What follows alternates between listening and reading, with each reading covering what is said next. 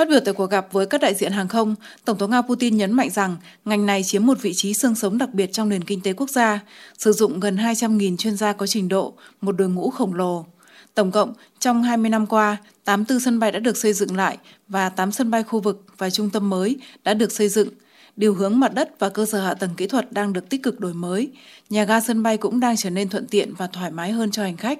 Nga cũng đang trông đợi vào việc ra mắt một số máy bay sản xuất trong nước như MS-21 và Sukhoi Superjet, IL-114, Tu-214, máy bay đa năng hạng nhẹ Baikal cũng như trực thăng K-62, Mi-38 và Ansat – Nhà lãnh đạo Nga lưu ý rằng với việc sử dụng tiền từ Quỹ Phúc lợi Quốc gia, một cơ chế mới để ưu đãi cho thuê máy bay nội địa đang được đưa ra. Điều này sẽ đảm bảo hiệu quả kinh tế trong khai thác các máy bay Nga, có nghĩa là nó sẽ có tác động tích cực đến chi phí vận tải hàng không. Tổng thống Putin nhấn mạnh.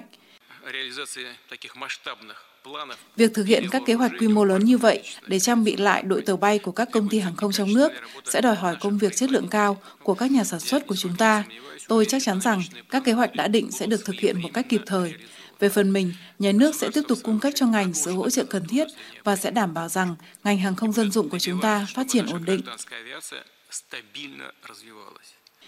Theo nhà lãnh đạo Nga, nước này chắc chắn sẽ thâm nhập thị trường quốc tế bằng máy bay nội địa, đồng thời chính quyền sẽ tiếp tục phát triển các hãng hàng không giá rẻ. Loại hình dịch vụ này đang được yêu cầu phải được hỗ trợ và sẽ được hỗ trợ.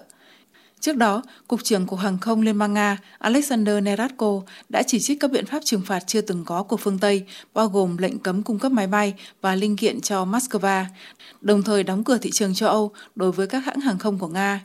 Theo ông Neratko, để giảm thiểu hậu quả từ các biện pháp trừng phạt của phương Tây, Tổng thống Putin đã cho phép đăng ký lại các máy bay thuê của nước ngoài ở Nga và Thủ tướng Mikhail Mishustin đã ký sắc lệnh cho phép máy bay được bảo dưỡng bằng phụ tùng thay thế không chính hãng. Ngoài ra, trong năm 2022, chính phủ Nga đã phân bổ hơn 172 tỷ rúp để hỗ trợ ngành hàng không dân dụng, tạo điều kiện vận chuyển gần 100 triệu lượt hành khách.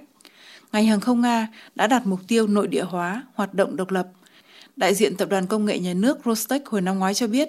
Nga kỳ vọng sẽ sản xuất được 1.000 máy bay vào năm 2030.